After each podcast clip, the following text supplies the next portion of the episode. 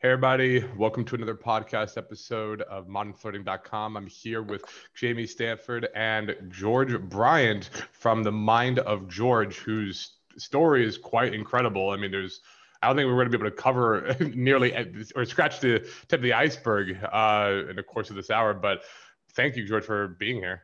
I'm stoked. I wouldn't do that to anybody, not unless they were like had an IV drip of caffeine to sit through the whole story, right? Like, but I went. Th- I it's one of the most it. interesting stories I've heard so far. I mean, do, can you give that recap again, just to? Yeah, the elevator version. Yeah, yeah, yeah. I love it. I've practiced this like fifteen hundred times, right? Tell. So yeah, yeah. I so I uh, I grew up outside of uh, you know, Boston. I just wasn't as smart as Matt Damon in Good Will Hunting, but you know, kind of the same childhood, right? And so.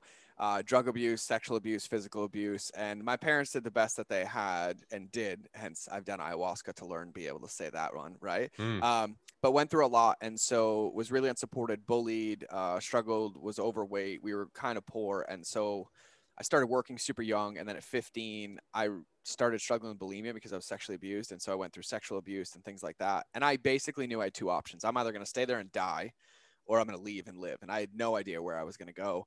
Mm. And I saw a Marine recruiter and I was like, that sounds like the hardest thing I can do. And so I set my sights. And at 17, I forged my parents' signature. All my teachers passed me. We had social services oh, wow. involved. I tried to get emancipated. We had two welfare checks from the cops every day. And so I was like, oh, that looks like their signature. Ended up going to Marine Corps. And uh, I'll never forget the date, July 29, 2002. Uh, I went to the Marine Corps and then I ended up spending 12 years on active duty in the Marine Corps uh, deployed in 2004 to Somalia for 13 months, almost lost my legs, came back, made a full recovery after they wanted to amputate them. Ended up tying a world record for standing box jump, doing Ironmans, marathons, blah, blah, blah. Still trying to prove my Napoleon complex wrong, right? And I'm mm-hmm. good enough. So, you know, somebody might like me someday. so I stayed in and then uh, ended up you know, getting promoted pretty quick. Ended up back in Afghanistan, 2009, 2010. had seven concussions in about two years, so a traumatic brain injury uh, witnessed a lot of death and destruction. Um, you know, uh, lost 28 Marines to suicide. I witnessed three of them. Came back, and they're like, "Hey, you're unfit for duty." And I was like, "What am I gonna do?" My whole plan was do 20 years and hand out smiley face stickers at Walmart, right? And that just got shot to shit. And right. I was like, I don't know what to do. I didn't have like a home to go back to, and so I was lucky enough in Afghanistan. I had found paleo, and it was just a window. I read The Four Hour Body by Tim and then led me to Robb Wolf. And I had struggled with bulimia since the sexual abuse. Like I was purging in porta potties in Camp Leatherneck in Afghanistan. Like it was that bad. Mm. And um, it made so much sense to me that it was like so simple. I was like, oh, I can control my bulimia this way, but I never cooked. And paleo wasn't, you know, popular back in 2009, right? Like we weren't running gluten free fads around the sure. place. So when I came back from Afghanistan, I was like, I'm going to cook every day and I'm going to post it online so I can hold myself accountable. Well, I didn't go to college, so I had to make a fake college account to get a Facebook account back in 2010, right? I had to wow. weasel my way in. And so I just started posting. I would find a recipe on the internet, I would make it and cook it and post it. I was like, hey, I made this recipe today. And I basically used the world as my accountability after a little bit of time, people like, I wish you had these recipes on a blog, started a blog. The Marine Corps separated me. And the first product I launched um, was an accident. And it was the last, like the last week I was at work and I made my monthly salary in day one and my yearly salary on day two um, with an ebook in 2010, 2011. I was like, I'm out. And then I went on to become an entrepreneur, ran a food blog, wrote a cookbook, became a 22 week New York Times bestseller, hit number four in the world, and then uh, launched an app called Caveman Feast, hit number one in the world, features Apple's top health app of 2015. Then realized I hated cooking. It destroyed my relationship. Almost lost my wife. I sabotaged the entire thing and went to the jungle, drank some jungle juice, came back, walked away from the company, deleted social media, went dark for three years and became a consultant behind the scenes. And now I've worked with Men's Health, Titleist, TaylorMade, the LA Clippers, Onnit, Aubrey Marcus, Jim Kwik, you name it. Those are my clients and friends. And now I give it all away for free on my podcast. Amazing. Wow. Yeah, can you do that again for us really quickly? I can. I can. I can. We're gonna take some other twists and turns, but I get the gist of it. I gave the extended version. Jeez so, Louise. so what I got from that is, I mean, t- like twists and turns about from from the sexual abuse to the Marines mm-hmm. to finding you know paleo in the food to helping with uh, becoming entrepreneur and techie, helping men. Of all of these things, what have you found to be the most life changing for you personally? Which one stands out to you? Because you, I mean, this was a laundry list of epic life yep. changes that you're like Forrest Gump. Yeah. yeah. So this answer might surprise you. Um, it was what happened in between them all that stood out to me because none of those things meant shit to me. So what did mean something for you? Um, well, none of it did. And so I used all of those things to hide from myself. Mm. I never gave myself a moment because I was afraid to feel. I was literally afraid to be in a relationship with the one person I get to spend the rest of my life with, whether I like it or not. And that was me. And uh, so I would just jump and jump and jump. And so I would replace addiction with addiction. I would replace the, mm. you know, the lack of longing or my core wound of not being good enough with I'm going to show them. Or I remember my wife threw me a New York Times books, you know, bestseller party and I walked out because I was number four, not number one. I went back to work that night. Like I literally would just replace and replace and replace. And so I figured the easiest place to hide was in plain sight. And so I was like, if I'm running Ironmans and marathons and tying world records, nobody's going to know that I'm purging in a porta potty. Right. If I'm sitting here helping the world and teaching them about health, they're not going to know that I'm bulimic. If I'm talking to them about self love, they're not going to know that I'm suicidal and depressed. Mm. And so I figured the easiest place to hide was in plain sight. And so it was what happened in between them all. And eventually, um, I fell in love with that between time. And, you know, I basically just got to a point where I made a world that I couldn't sustain anymore.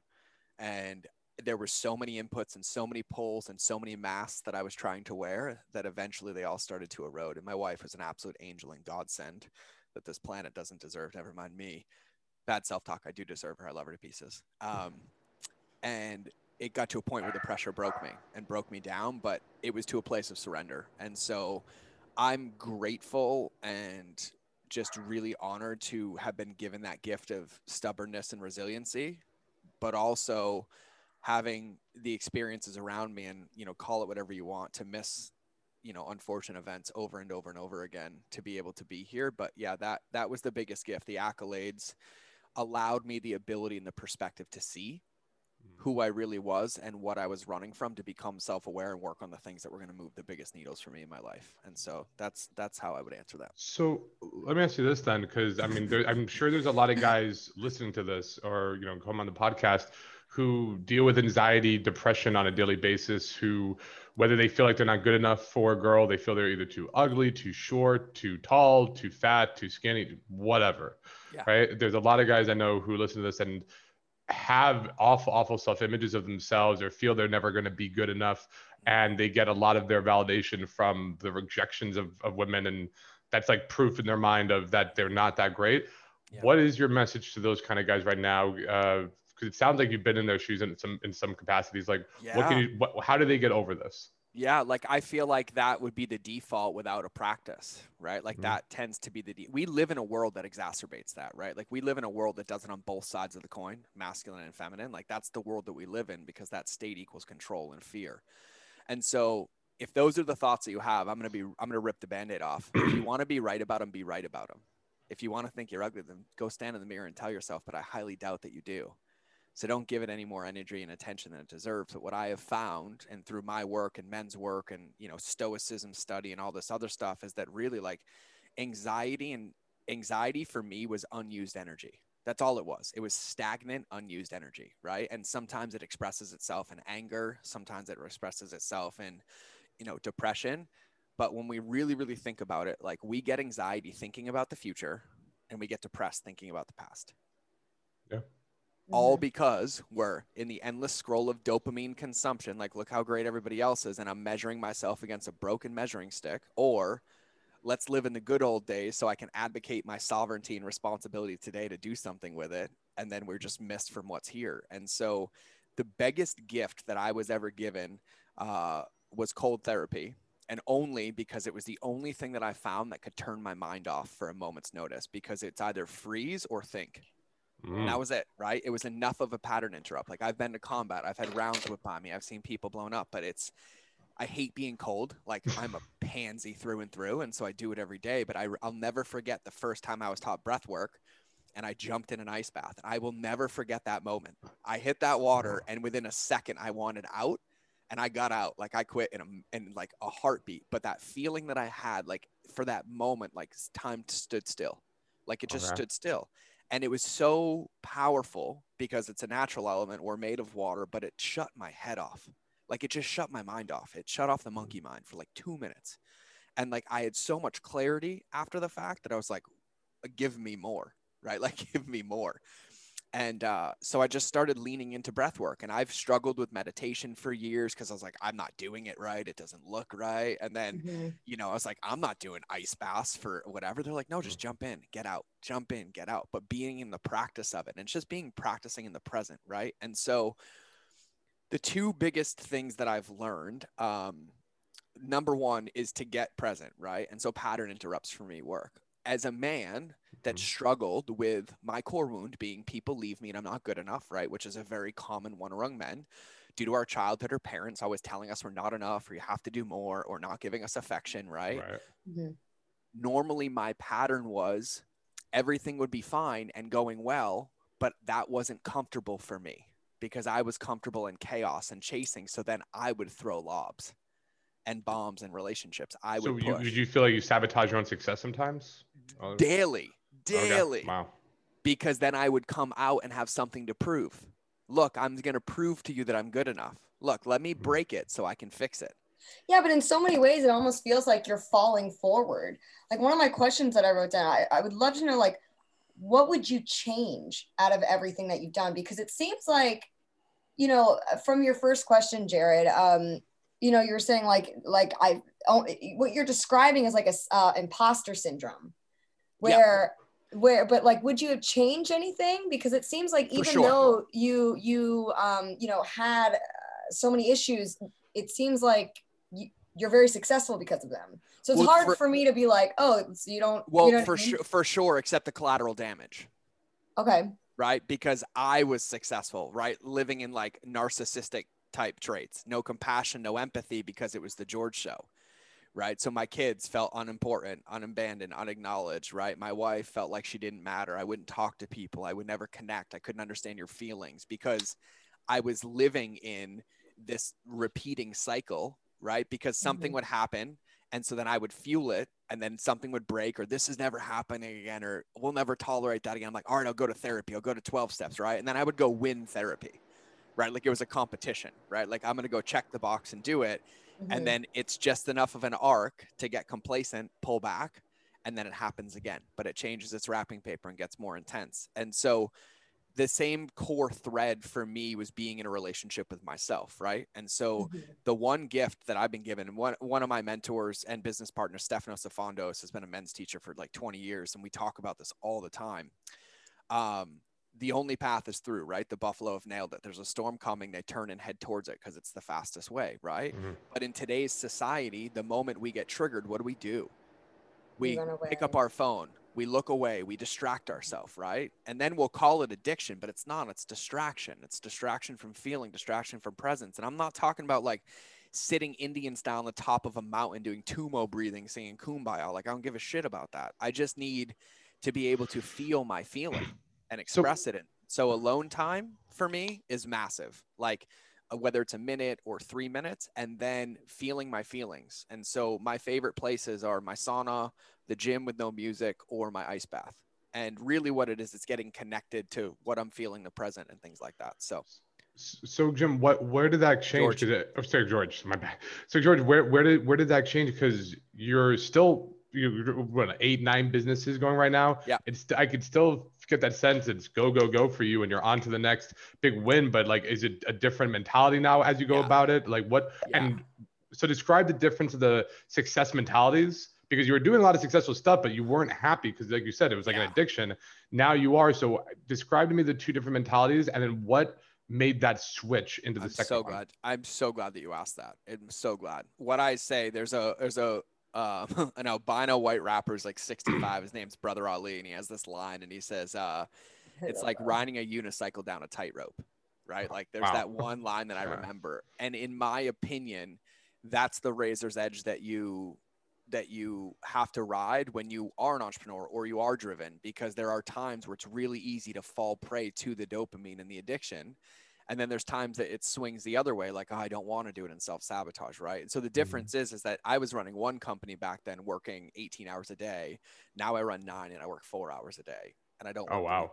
And I stop at 5 p.m. and I spend five hours a day with my kids during their school day before I put them to bed. Right, like I that's in. the dream. That to me is the dream of being able to have all these businesses and not letting consume every waking moment. That God bless you. That's amazing. And I'm going to tell you right now, it's like I have to chain myself, right? Because I still feel the pull every day, right? Okay. Like I feel the pull to the addiction. Like I feel it like I know I have 86 emails in that company waiting for me right now. I'm like, no, but it's not Tuesday. I only do that company's emails on Tuesday. Well, have you, do you like outsource it and just put in systems that take you away from it? Or is it just a mental, like, look, I could do more, but I'm not because I value this. It's more of that. It's okay. more of the it's more of the disciplined containers of like knowing that like I only have so many levers that I can pull and there's going to be a diminishing return somewhere. There's always a trade-off, right? And mm. so I could pull seven more levers, but at what expense? Missing my 3-year-old decorating Halloween for a moment I'm never going to have back again, right? And it's like, okay, cool. Or that lever could wait, or I could outsource that lever, right? So like you can either do, defer, or delegate. This is the whole, what you're talking about is like the holy grail. Anyone who's uh, listening as an entrepreneur knows exactly what you mean and, ta- and talking about. This is the holy grail of entrepreneurs because you know, you you hear, and this goes a little bit away from the dating, but I love this shit because I'm an entrepreneur, so I'm really into it. but um, like you always hear this idea, that you know, the, the Gary V talks, and the, you got to grind, and you got to put out 60 pieces of content every day. Uh, you know, the, the true entrepreneur is a guy who's either up at 5 a.m. or waking up at 5 a.m. Right? Like when you're starting out, it's it's all grind, grind, grind. Why are you not working? Why are you not doing stuff?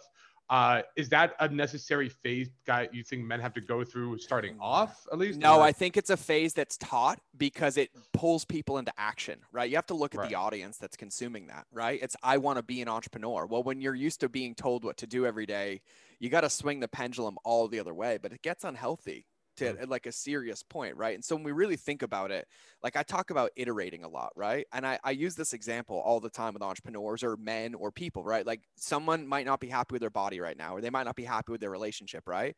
And so we'll sit here and consume as much as required and to try to find the evidence and we'll spend a month two months three months consuming and do nothing and we're just as fucking fat or just as unhappy because we've done nothing right? And I use an iPhone. I'm like, all right, I'm going to give you a brand new iPhone. And you're like, cool. I'm like, great. Do you want the one that came out yesterday or the first one? Nobody would take the first one. But this one wouldn't exist if they didn't make the first one. Right. And that's where iterations are key. It's not about like having all the answers or doing it all. It's about having awareness and taking an action right? And so when i think about this as an entrepreneur like i couldn't go from working 18 hours a day to six overnight so i had to start delegating i had to get rid of things and it was piece by piece. And when i stopped working out and gained 100 pounds back right because i went the other way i couldn't lose it overnight i don't care. And i, I do really believe that you somehow gain it three times fast and you lose it that's a belief that i have because mm-hmm. that's what it looks like most of the time but i know it's not true.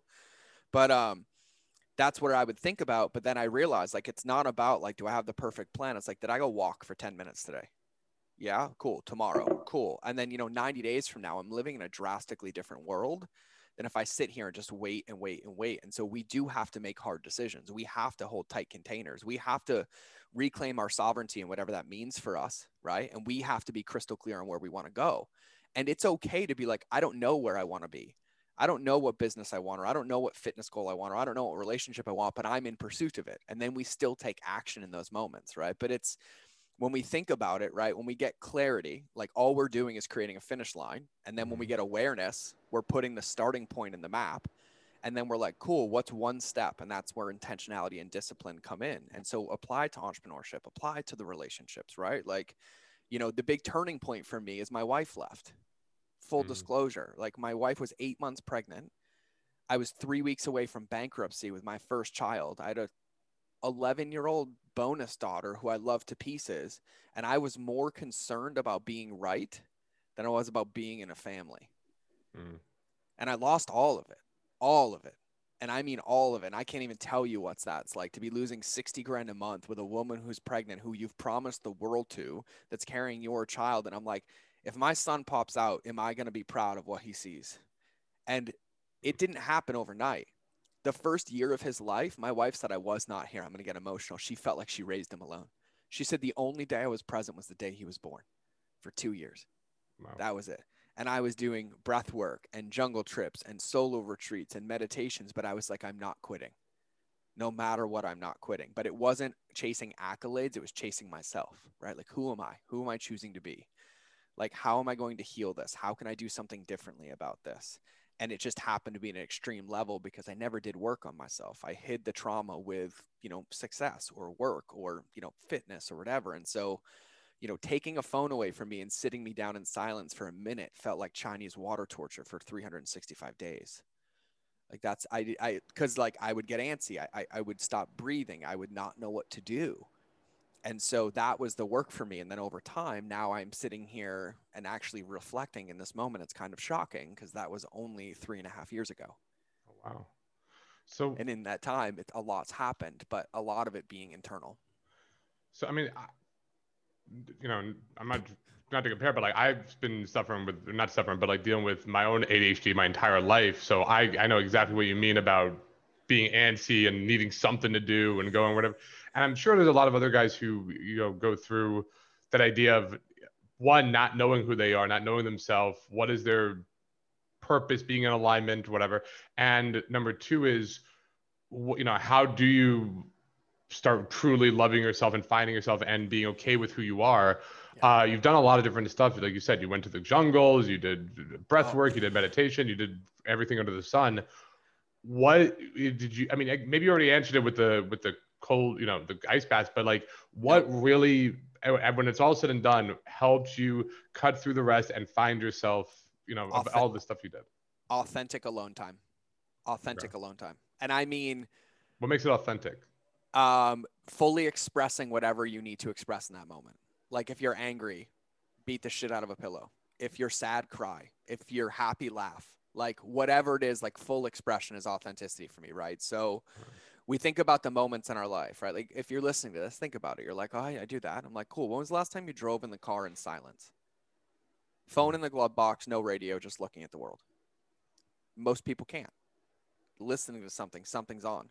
So when was the last time you sat on the couch without a TV, without music, and just looked outside or looked at the wall? or your foot or your hand, right? When was the last time you went walking with no water bottle in hand, no phone in hand, no music in hand, and nobody there? Mm. Right? There's these moments where we live in this world where we're convinced that we just have to do, do, do, do, do, do, do, do, do. Like, welcome to the Industrial Revolution affecting human nature, because that's where all of that came from, right? And so we have to create these pockets of alone time so we can get connected to who we are and what we're feeling, right? But it's so easy in today's age. Like I feel something, my check engine light's on, but let's pretend it's not there. let's go to the bar. Let's go to the drink. Let's go to the dopamine, right?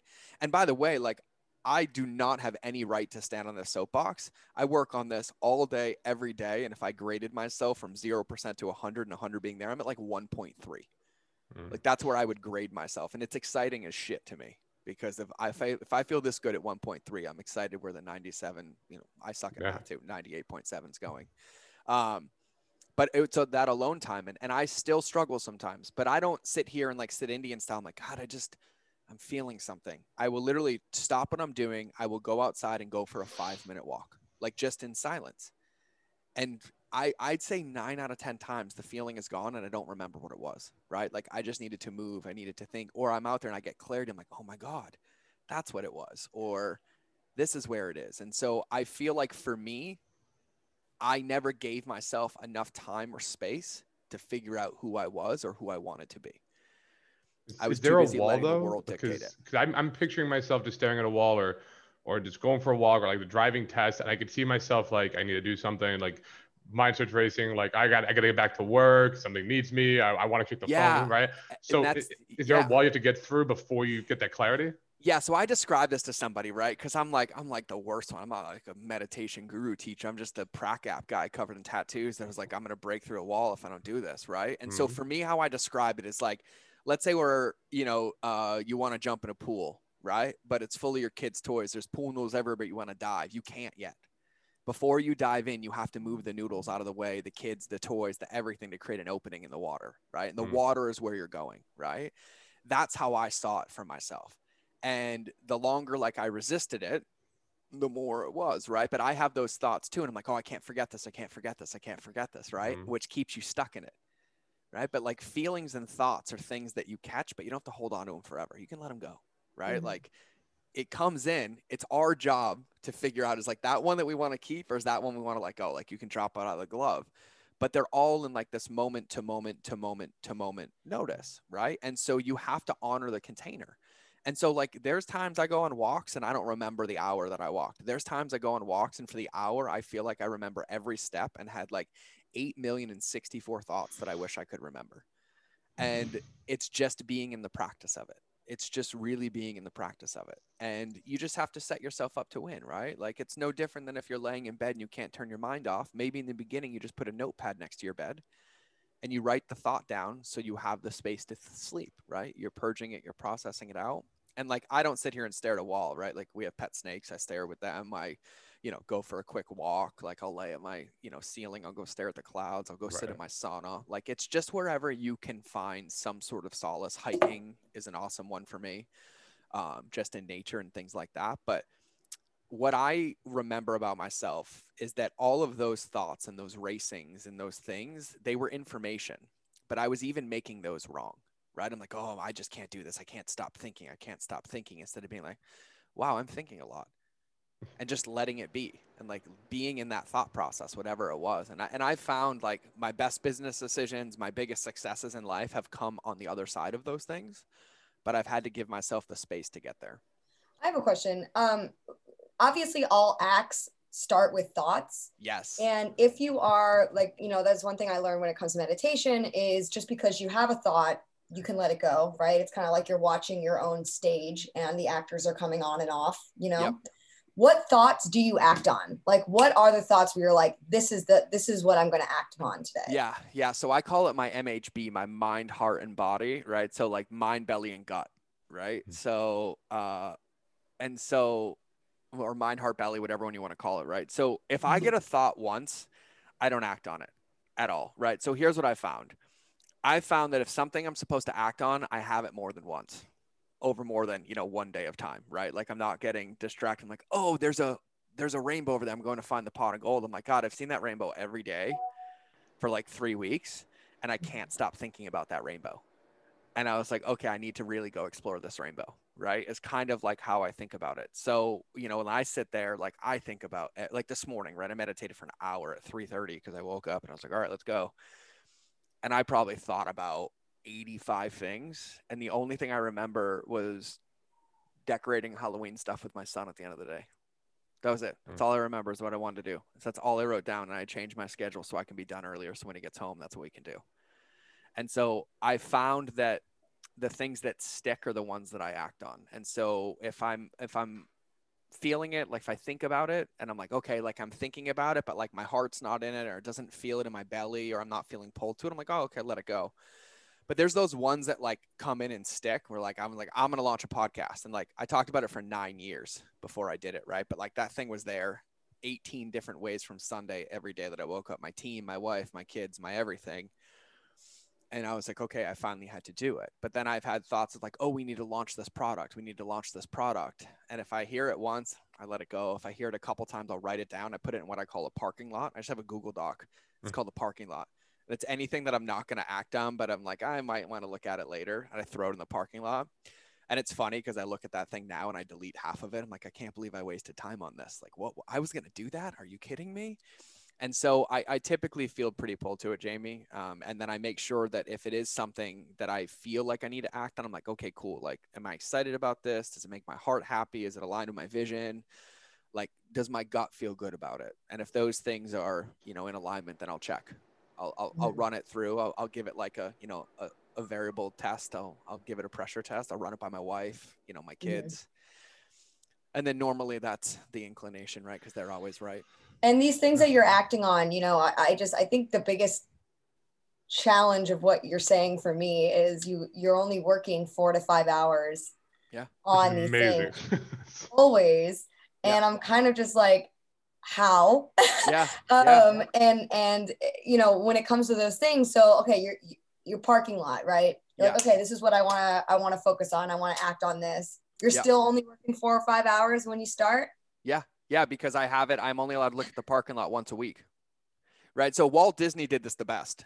The way that Disney iterated ideas was absolutely mind blowing. Right. Um, so they had three rooms in the office. They had a thinking room, a doing room and a critic room. And whenever you were in one of the rooms, you couldn't do any of the other things. So, like thinking room, Jamie, you're like, I want to build a hundred person company doing $350 million a year. I'm like, cool. What would it look like?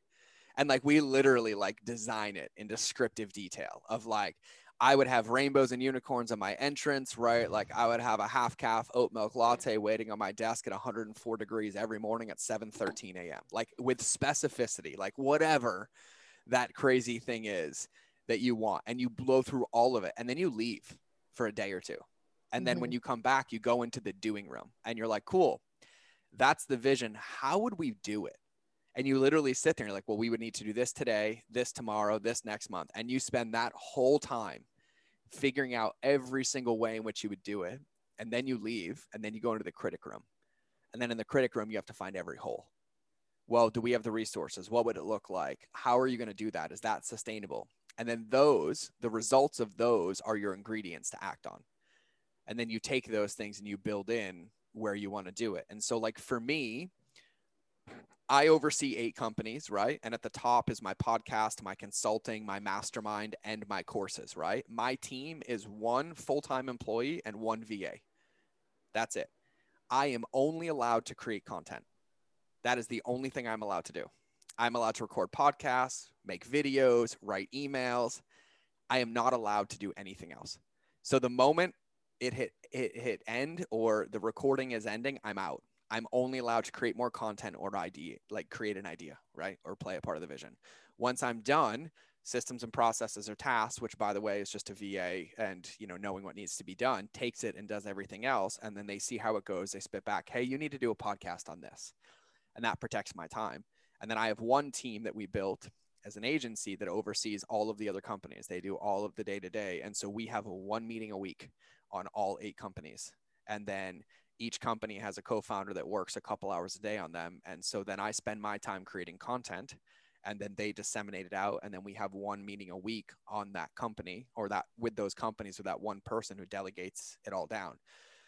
Is it hard? Yeah, because I want to be in the weeds. I have these stories that like it's not going to work because I'm not in it. They need me in that meeting. Like my ego is spread throughout all of it, mm-hmm. right? I'm like, how are they doing that without me? But I'm the marketing guy. I'm the one who did it. It's my vision, right?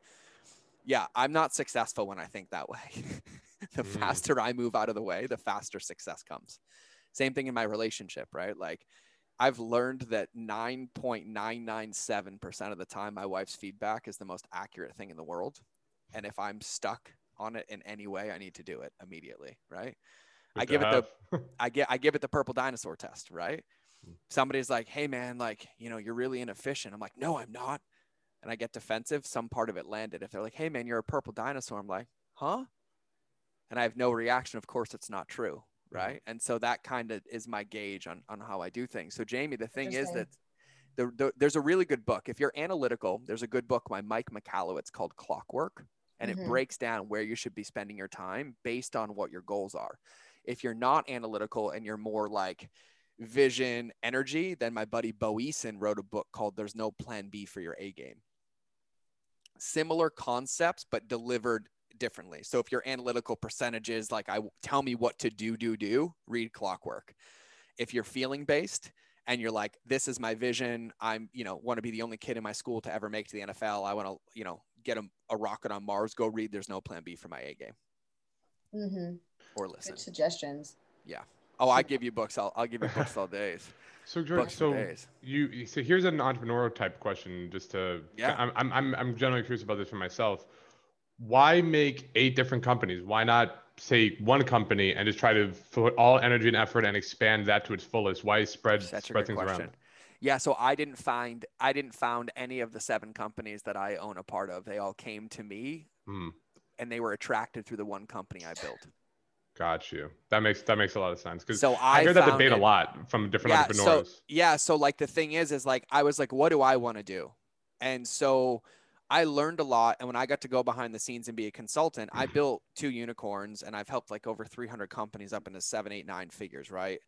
And when I looked at the core of what I was doing, I was teaching them how to love their customers better. Like I have seven marketing laws. Like number one is the most important one. Everybody feels valuable whether they give you their credit card or not, right?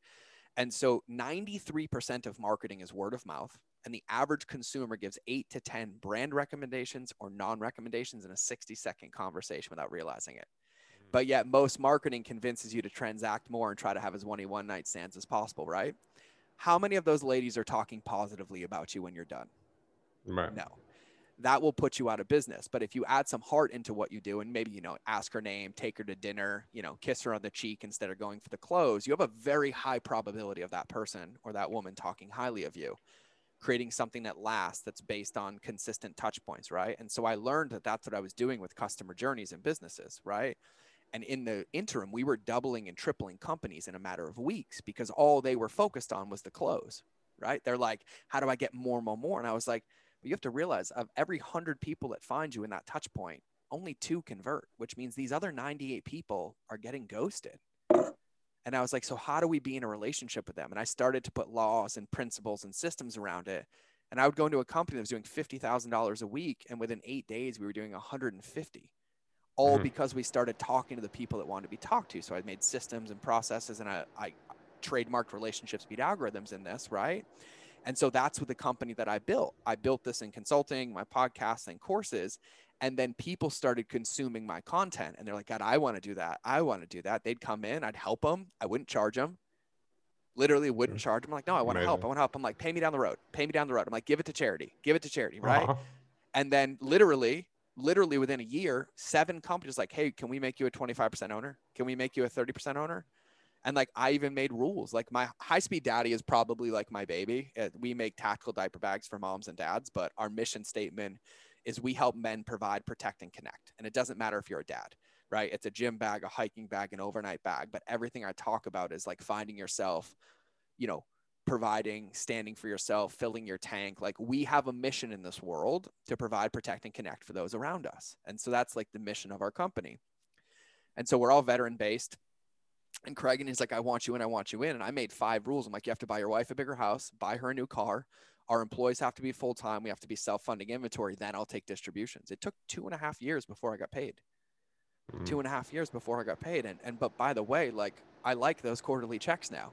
It was worth every single penny for me to wait that. Right. And so it became a magnet because it was aligned with what I was doing. Like, this is what I believe in and what I was doing. So, the work is easy. I, we don't have a business partnership where it's like, I need to talk to you nine hours a day because I'm in a codependent relationship. It's like, we won't text for two weeks, then we'll talk every day for a week, and then we'll go on vacation. You know, we'll get on Zoom and cry together. We'll get pissed at our competitor. We'll get happy about a launch, and then we just modulate like a relationship. And so I only, I only transparently fully launched one company and then all the rest of them um, came to me through like my teachings or through consulting and so that's kind of where it came from and so i still focus on doing what i do but i found companies where i get to do more of what i do with new practice arenas basically right? So i was doing it for myself and teaching entrepreneurs like you but then i was like oh now i have a, a bag company. I can try all this in the bag company. I'm still doing my core role or what mike michalowicz would call my my queen br my my qbr my queen bee role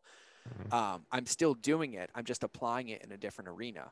And so I don't feel like I actually work more. I feel like I work less because now I'm multiplying my output because it's all congruent. Right. And so I'm still doing what I do, except now when I record a podcast and I give it to you, all my team members listen to it too. Mm-hmm. And so I'm not having to be in a meeting. And when I come up with a new email strategy, I tell you two people, all emails. and seven companies get it applied to it. Right.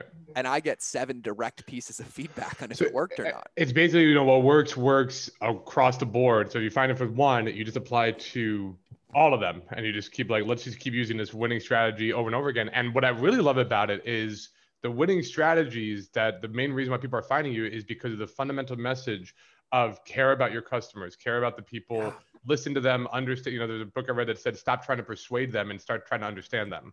I say I say stop convincing and start enrolling, right? Yeah. Like it's it's the difference, right? Like this the same thing. It's like if I walk up to you, I'm like, yeah, man, and I start telling you how you are, you're mm-hmm. immediately mm. defensive and you're non-receptive because I don't know who you are, right? But if I ask you a question and you self-identify, we're in forever. Gotcha. Right. Because you're bringing yourself in. And when you think about marketing, the fitness industry is the easiest example. by the way, this is no different. Marketing, by the way, if you really break it down and change the word, it's just a two way value based long term relationship. So everything you teach would make you an amazing marketer. as long as you realize that that's all that you're doing is you're courting people you're communicating you're active listening and then you're basically mirroring using nlp maybe a mm-hmm. little bit of hypnosis depending on you know where you play on that game um, and then you're delivering a result right? But the truth is is like no one's gonna go today and club a woman over the head grab her and be like come to dinner with me. Good luck right? You're gonna come into prison and then you're you're outed right? And uh, you have to enroll people so you have to talk to them you have to understand them and then you have to communicate their language you have to create an invitation and that's what marketing is right? And so when you think about it it's the same difference of like and I love the analogies. I use dating as my biggest analogy when I teach marketing. It, it counts like game, like enrolling. That's all it is. like it's still it's the that, same. That's thing. all it is. And then the the biggest part about game is you also have to know if like if you're a professional, like if you're Tom Brady, don't go get on a basketball court mm-hmm. you're going to lose, right? Play to your strengths. Like part of the game is knowing what field to play on, right? That's mm-hmm. knowing who your customers your are. Right. Like that's all that is, right? And then when you play the game, you have to survey the field. Well, that's understanding your avatar.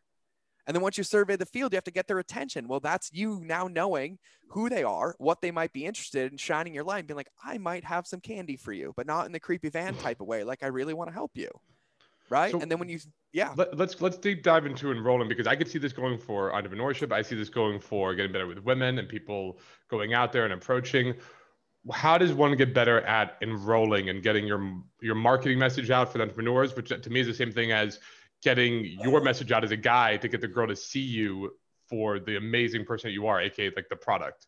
Yeah, my favorite is from a Hamilton quote. Um, smile more, talk less, right? Mm-hmm. Talk less, smile more. That That's play. number one. Shut up. Yep. Like, shut up. like the best, and I mean this in like the most loving way. You know, because so Aaron Burr was right. Aaron Burr n- nailed yeah. it, right? Nailed yeah, it. Um, but if you're talking, you're losing. Mm. That's it. Because if you're talking, it's about you. And if it's about you, it's not about them. And if it's not about them, they have no reason to stay. Right. And so the whole point here is like Jack and Joe, like I, I'm like I have three colors in my crayon box. So I go to like childhood nursery rhymes. I read my kid, right? Like our job is to breadcrumb people, right? Into something that they might want, something they believe in, a feeling or a state, right? And so congruency and consistency is massive. So in dating, in selling, in marketing, you have to know who you are and believe that's who you are, right? Mm because game is not pretending to be somebody because you're going to lose that game because eventually somebody's going to find out or you're going to slip right just right. like telling the truth is always easier than lying right so you mm-hmm. have to know who you are and believe that's who you are or be aware that you know who you are and be aware that you don't believe it and be authentic about that either way it's about awareness and authenticity right and so then once you know that your job is to let the world know that this exists, right? So when we think about marketing, it's like, hey, this is who I am. And this is, I believe this. That's how I'm going to help people. I need to start telling people, right? And so, like, what's one thing I could do to get their attention to help them, right? And of course, if I'm like, someone's like, I want to launch a business, I'm like, all right, cool. In this three minute Facebook video, I'm going to teach you how to launch a business, get an LLC, get attorneys, articles of incorporation, come up with a marketing plan, plan us. No, I'm going to be like, hey, you ever thought about launching a business, right? All I'm doing is like checking for attention. That's it. I'm shining my light of my lighthouse out. That's the analogy I use in business, right? I turn the light on and that light consistently goes with that same message. And when it catches somebody like, ah, I might want that, they'll start looking and coming closer, right? And so, you know, whether it's, an Ivan spit game and a lot, probably ever, quite frankly. Um, but like I imagine like when you're out somewhere and then like somebody catches your eye, you exchange a couple glances and a nod, like somebody caught your light. And now your job is like, are they going to move closer to you? Are you going to shine it brighter? Like, what's the next step? But all of it is like being consistent, congruent, right? And so then once you tell the world you exist, what happens, and I teach this in marketing, it's probably the same for dating, Sure. There's this customer journey that happens, right? And it's five parts it's conscious and subconscious. The conscious part is identify, discover, court, enroll, and nurture, right? So I'll use a car example. Identifies, you're like, I need a new car. Discovers, like, what brand do I want? Court is like, ah, oh, it's one of these two. Let me go test drive it. Mm-hmm. Enroll mm-hmm. is like, oh, I picked that car and bought it. And uh, fulfillment or nurture is teaching you how to drive it, right? But underneath it, there's permission, safety, and accountability, right? And so underneath identify and discover is permission. And what does that mean? Commercials, marketing, advertisings, all they're doing is writing you a permission slip or inviting you in to do something different, right? Once you're like, I want to do something different, like I'm enrolled, then you get into evidence collection. And that's evidence to feel safe. And so underneath courting is safety, right? And that's what dating, I mean, that's what, you know, flirting is, right? Like asking questions, repeating mm. them back. That's what sales is asking questions, repeating them back. Mm. What you're telling them is that you see them, you hear them, and you respect them. And once you've given them enough evidence that they feel safe, you have them and they'll tell you. They'll commit, they'll lean in, they'll enroll, right? Like you can read body language, you can use NLP, you can spit game, or in you're in sales, they'll be like, okay, what's the next step? Not you being like, so when am I going to take your credit card? And then mm-hmm. that's where they move into that accountability phase. Because then what happens is when that happens in sales or in marketing, what they don't tell us is, hey, you got me you enrolled me, you gave me permission, and I feel safe. What I'm not going to tell you is that I expect you to hold me accountable to deliver those results. Right. Right. Same thing in in you know in dating. Like if you said it, you better remember it because that expectation that you deliver on it is there. Right. Mm. Right. And so then that's where they start the process again and they get deeper and deeper and deeper. And so that could be just listening to a podcast. Somebody's going to hear this podcast from my audience or yours, not subscribe to either podcasting, but this dude's a wackadoodle. Like, cool. But then they might go listen to another one of yours and be like, God, I like what they're putting down. And they're collecting evidence like, I might subscribe. And then the journey starts again. And then they might realize you have an Instagram and they might go, you know, scroll the field and check it. You're like, ah, this isn't, you know, I love that story. I'll follow. And it starts again. And so it's happening cyclically over and over and over again. So I'd say knowing who you are and owning it. And then once that hits out into the world, being consistent and congruent, and then learning or serving the person that you're talking to is one of my marketing laws, right? But that's really active listening, you know, repeating back, whether it's body language, communications. And what you're really doing is you're helping them step into their vision. You're enrolling them versus convincing them, as we talked about, you know, a minute ago. I have a question. Um, Please. Uh, during that cycle, it's really interesting. Uh, what part of the cycle do you think people most struggle with, and how do they get out of it? How do they get out of that habit? Yeah. So, on which side? So I, I, on the on the enrolling side, I guess, like on the yeah. actually like signing people up or like sales or whatnot. Yeah. So the right? biggest the big and I imagine it's probably the same in dating. Um, the biggest part people have problems with on both sides is holding their container, right? So like what does that mean? no, um, say like I'll use dating, right? Like I'm only interested in blonde women with blue eyes, right, or brunettes with brown eyes. Mm-hmm. Then don't talk to anybody else right? And so in business, like I only want to help these people, but the fear is, but I really want all of them because I'm insecure that I can really help these people. And so in that discovery phase, in order for somebody to know that they want our car, we have to know who wants our car, right? Like what is it about our car? What is it that they do it, right? Like BMW, like uh, we're a BMW family, right? They know who we are. Bentley knows who we are. That's why they don't run commercials. They don't have to, right? When you think about these things, right? And so in enrolling and selling, you have to know who you're talking to and you have to consistently talk to those people, right? Talking to the feelings, the before states where they're struggling, right? And the moment you don't, you lose those people and the people that you're talking to because you're inconsistent and incongruent. So they can't feel safe. And so that part's where most people struggle the most in the beginning. But then once you're in process, it's the courting period because they want it now they want the I call it high end prostitution, right? They, I was like, that's what you're doing. They want it right now. And I was like, great. When did any of that ever lead to a relationship? Like she might be giving you the GFE, but she ain't interested, homie. Right? right. Like you're paying her bills or vice versa, the other way too. Um, and so that part is where you need to remain consistent, right? Because humans have to modulate, they have to emote, they have to be enrolled. And the gift of that is, is actually the longer you can make it wait, the more likely they are to stay forever mm-hmm. because they have so much endowment based on what's there. And so that courting phase means that you have to understand that even with the two of you, um, by the way, I love this conversation. This is awesome. Thank you. Um, yeah, thanks no, for being here. I'm like, we'll, we'll just go all day. Uh, the coffee hit right. My half caff got they, it hit my bones. Um, but when I think about you two, you and I have both um, both of us have emoted differently in this conversation right? And then now Jamie's asking a lot more questions. There's some touch points. She feels open and safe and things are happening. And so now she's going and Jared's like, I'm awake now, but I'm just chilling, right? Mm-hmm. And like it's an experience. But for me to come on and expect both of you to know me, know what questions to ask, to like me, to trust me in the first two minutes is unrealistic. It's just not going to happen. The relationships are always forming or breaking, and it's it's basically so. And I can go on something too. Like I, am actually, I, I love this shit. Like anything to do with relationships or becoming successful, like instantly piques my interest. When you're creating relationships, there's two camps, and this, and I'm curious what camp uh, you're kind of part of. There's, and this goes with dating, this goes with entrepreneurship. The one camp is look, just like I said, know who you are and just go for what attracts that, right? So it's like I'm gonna. I, I am a. I don't know what, what's what to put it. Uh, you're putting you're putting on whatever like whatever suit and like I'm going for yeah. this type of person because I'm this type of person. A attracts A, right? Yeah. And yeah. I'm an A. Yeah. Or the other side of it is there's A, B, C, D, E, F, G, and it's like, all right, when I'm interacting with a B, I'm going to put on my B side. If I'm interacting with a C, I'm going to put on my C side. But then real, but also realizing I don't have a D, E, or F side, so that I just don't deal with. So do you mm-hmm. believe in the idea of like chameleonizing yourself to fit what's going on, or it's just very like, for example, like if you want to get a certain girl, only go for the party girls because you're a party guy and that's all you should be focusing on going for. Or should it be like well sometimes i'm a party guy sometimes i'm more of the intellectual sometimes i want to do more spiritual stuff so i'm going for a spiritual girl. Like there's different hats that you can put on. Yeah i think all of that i don't agree with any of it because it's who am i being mm-hmm. or changing myself to be to attract somebody that's sacrificing who I really am.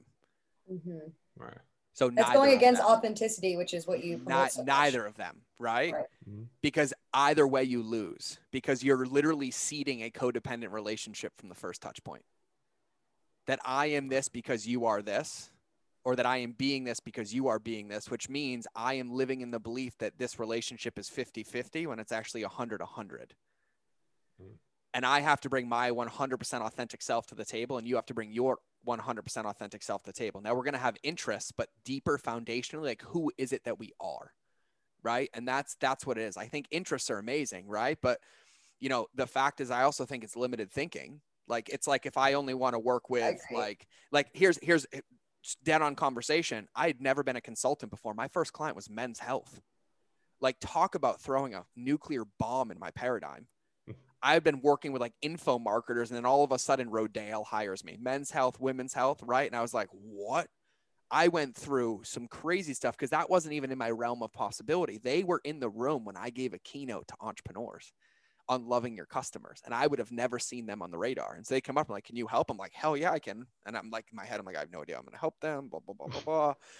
But it was foundationally based, right? Then that led to me working with NBA teams at the same time I work with an entrepreneur that's never made a dollar online.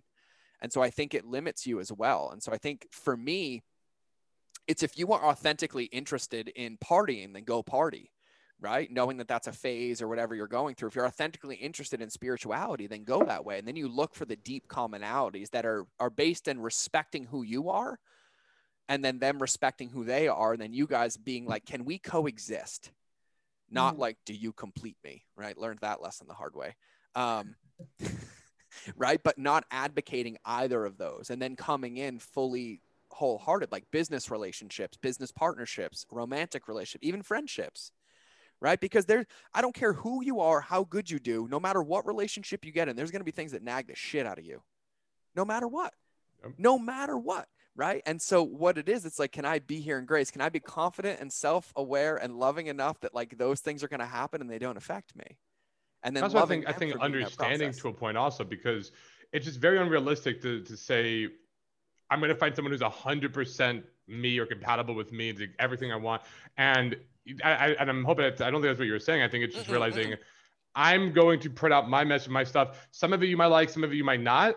But ideally, we're finding more in the like column. And if yeah. you don't like some things, I'm not trying to defend those things. I'm trying to understand yeah. why you don't like them because I've always looked at any relationships, my my core tenet, I know I've brought this up in a previous podcast, but I'm going to share with you as well. Please. Is for any relationship with a guy and girl, and this might work with customers, and I, I haven't, haven't thought of it that way, but uh, I've always done it with relationships with women. Is when a relationship is going good, and things are on the things things are well and peachy and wonderful. The ultimate goal and this phase is you should be trying to appreciate your woman as much as possible and trying to be appreciated in return. Mm-hmm. And so I think I feel like when things are going well in a relationship, appreciation is the most number one key thing possible to keep things going well. Uh, to the point where I was dating a girl, and while things are going well, mind you, and that's just when we're in a fight or things are on the rise. When things are going well, I go, honey, what are three things that you that if I did, you would appreciate me more? Mm-hmm. What would be mm-hmm. three things that would you would really appreciate? Being like, I don't know what the answer is going to be. I'm, she might lay it into me, and it was like to me, it was like absurd things. It was like, well, I wish you would clean up the bathroom more when you left it, and it was like, I wish you would like fold the laundry a certain way. I forgot about the third one, but I'm like, I could do that. Like yeah. that's nothing. That's the, and so I did it for like a week. I was like, I'm going to do these three things. I am so dedicated to being appreciated more because I know that's the number one thing. And at the end of the week, it was like she was. Lo- it was like so much more love, so much uh, better times. And I'm like, this was so stupid and simple. Like, of course I could have done this. So to me, appreciation was like when things are going well, and also make sure that you feel appreciation for her and yeah. and give her things and let her know like I would really appreciate this and make sure no one's being felt for taken for granted. And then when things are going bad and things are like rocky, for my and this was hard for me because I was a guy who always likes to be right. I was a guy like, you know, big ego. I think I'm, you know, smartest guy in the room and all that shit. And I had to like remove that and just go. And and ultimately, I, I don't know if I came up with this quote or if I read it somewhere. I, I truly, I, because if I read it somewhere, I want to give credit where it's due. But it was like, if I'm in a relationship with a girl, to be right means I need to make her wrong. And why would I want to do that to her? Yeah. The idea of being right forces the person I love and the person I care about to be wrong. So instead of this right wrong idea, what if it just goes, no right or wrong. Let me just understand and be understood. Well, and, what's and that the, became the goal. What's the measuring stick for right and wrong? It's subjectivity. Well, I mean, in my mind, it was she has to admit I'm right. like she has to. Well, yeah, but but but I'm saying, in what law of doctrine is the comparison? Yeah, they're both very vague statements, right? Right, because like, like if if all three of us walk outside right now, even in Miami, I'm gonna wear a hoodie. And mm-hmm. Jared, I'm going to tell you right now that I'm going to think it's hotter than you do. But does that mean that your hot is wrong and my right? It's it, it, it's subjective, but I want you to fall into my opinion. No, no, I'm, to- I'm agreeing with everything you say. Like, I absolutely love it. Like, it's such a simple, simple concept, and it's so powerful. And you said it, and I think I want to turn up the volume on something you said because you said it in the appropriate order, which is what can I do before I receive, right? You mm-hmm. study personal development, you study, um, you know, relational psychology, you study all of it. Like there's a mantra in personal development that I used to love. Um, it says, if give away what you want to get, yep. right? Give away yep. what you want to get, right? And so when you think about that, like if I wake up feeling like sad, right? I'm like, oh, I want somebody to make me happy. Well, make somebody go, happy. Go give it away right? Like go give it away, go give it away, which is actually there, the medicine. There is a post-it note, which I, I love like having post-it notes everywhere, oh. a little reminder. Every time. Hold on, one, two. this is just from right before our call. I'm a post-it this, guy this too, is man. from like YouTube here. I got a whole note. so I got the So I got I, that notebook and this oh, notebook. Oh, yeah, well, I got a whole listening. for those of you listening, we're comparing papyrus right now. Yeah, this is actually a big advertisement for that company. Yeah, post-it notes are like yes. Yes. um, so I have a post-it note in my room. Every time I leave my room, all it says is give value. Yeah. And and I want and I, want to always remember that as soon as I leave my room, because in my room I'm just chilling around, whatever. But as soon as I leave my room, the world is my office. I'm, I'm going at it. I'm interacting with people. So it's I just always wanted that mentality of no matter what, give value first, even if you get yep. nothing in return. It's right. that kind of marketing mentality. law number one, man. Yeah, marketing law number one. And you know the inverse of this when we're talking about giving away what you want to get, what I think is a really important distinction too. And I, I and like I'll get off my soapbox here. Like I get to spend the rest of my life loving my wife and figuring out what that looks like by loving mm. myself, right? Like that's my commitment to my life, what I'm doing. And I've we've invested seven figures in therapy and coaching and courses and you know men's work and women's work and plant medicine all that stuff right and the thing that i work on the most today is that we were talking about this when we were talking about like giving gifts and appreciation um, and this was probably the biggest business lesson enrollment lesson and marketing lesson ever if i recognize it in you it's because i have it in me mm. mm. because yeah. in order for me to see it in you i have to know what it feels like to have takes one to know one. Which means when I'm like sitting here and I'm like, God, like my wife's just not picking up after herself. I'm like, where am I not picking up the house right now? right? Because it's just projecting, it's protective. Like human beings just want to be comfortable. That's all we mm-hmm. want. That's it. We crave comfort because it's predictable and it's safety, right? I will we, say that I, I want to maybe I, I don't want to like go contradict here, but I do want to bring up a an instant alarm bell I had when you saying that Please. because it could lead to um it could be like self not shaming, but like for, I'll, I'll give the example, right?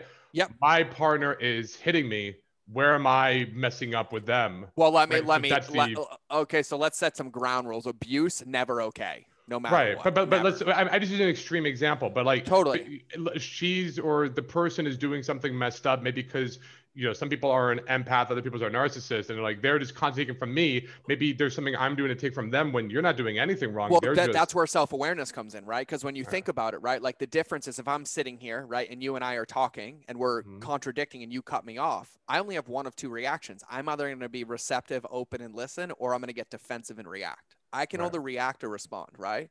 If I react, it's because it's in me too if I listen and respond, it's because I'm confident and I'm grounded and I'm clear and I'm holding space, right? And so this is where that alone time mm. and that self-reflection time and that growth really, really comes in, right? Because you can't just tend to another garden and expect yours to grow. Like you have to do both and you have to water yours first. Like uh, as cheesy as it sounds, like your oxygen mask has to come on first. And so you have that awareness when you do this.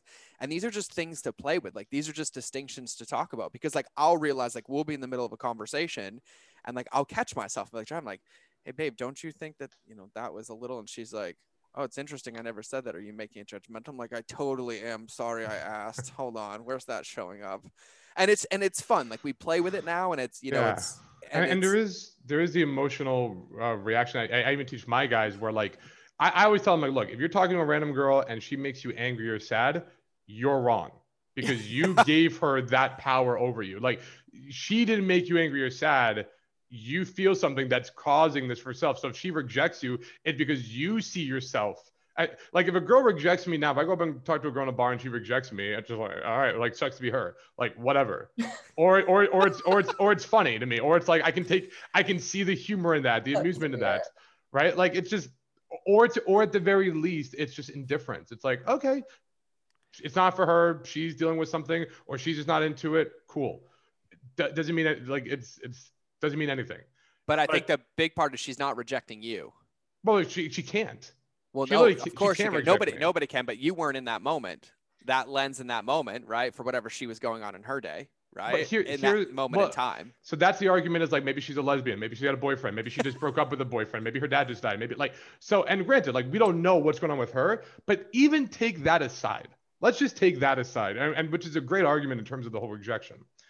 I was I was in Berlin doing um doing like a boot camp or or no sorry a convention and I was getting interviewed by this guy. He says, Jared, how do you deal with it when a girl rejects you off of a cold approach? And what I told him was I honestly have no idea because it's never happened to me. And she's like, Oh, really? Like you're that good? You've never been like, oh, you're that big time? And I'm like, no, here, let me explain. If I go up and talk to a girl, uh, let's say girl A, right? I could do and say everything right, and she will fucking like love me. She'll be all about me and think this guy's the greatest guy in the world. Now, if I groundhog day this and I go back in time, I can go up to that same girl and say drastically different things and come up with a different body language and do uh, you know a lot of different stuff, and she'll think I'm scum of the earth. She'll think I'm the worst guy ever. I'm such a loser, right? Same girl and I'm just either doing action A or action B. So really, she's not judging me. She's not really rejecting me. She doesn't know who I am. She's seen a snapshot, a little snippet in time, and she's judging whatever my actions are for that brief little window mm-hmm. that she's mm-hmm. getting to see me. And all that tells me is, do I need to tweak this? so if it's bad, it's like it's not me. It's like that thing I did. I should tweak it. I should change up the wording. I should exactly. maybe hold myself a little bit different. It's nothing to do with me. It's mm-hmm. just that window. So that's what I'm, I'm saying. That's that's what I think the big important distinction is for you. Like that's the part of it. It's a it's like a performance or the way that I played the play that came right. Like oh I fumbled, but don't quit the game. Right? right. Stumble, don't no, fall. There's another play, right? There's another play. I that's what I think is so important because in this world, like what we're talking about, because that thread was related to what we were talking about. There's this point where you don't want to be putting labels on yourself and collecting evidence for fault, blame, guilt, or shame, right? Right. And so like recognizing things for what they are, but all of it is just a, is a play of like awareness and like how I'm going to show up. Like all we're all doing is collecting tools. That's it we have a giant toolbox and a lot of different tools. And at any moment, we have to figure out which one to pull out of that box. And sometimes it's not going to work.